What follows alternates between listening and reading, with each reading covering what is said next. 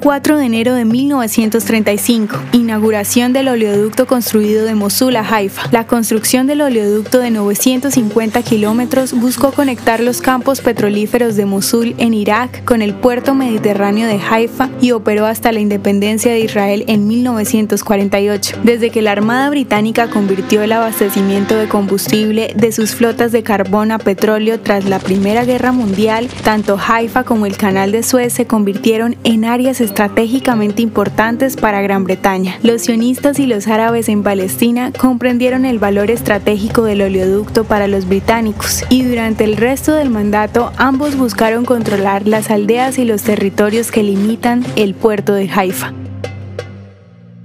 ¿Te gustaría recibir estos audios en tu WhatsApp? Compartimos nuevos episodios todos los días. Suscríbete sin costo alguno ingresando a www.hoyenlahistoriadeisrael.com. Hacerlo es muy fácil. También puedes encontrarnos como arroba hoy en la historia de Israel en Instagram, Facebook, Spotify y otras plataformas digitales. Comparte este audio para que otros conozcan más acerca de Israel.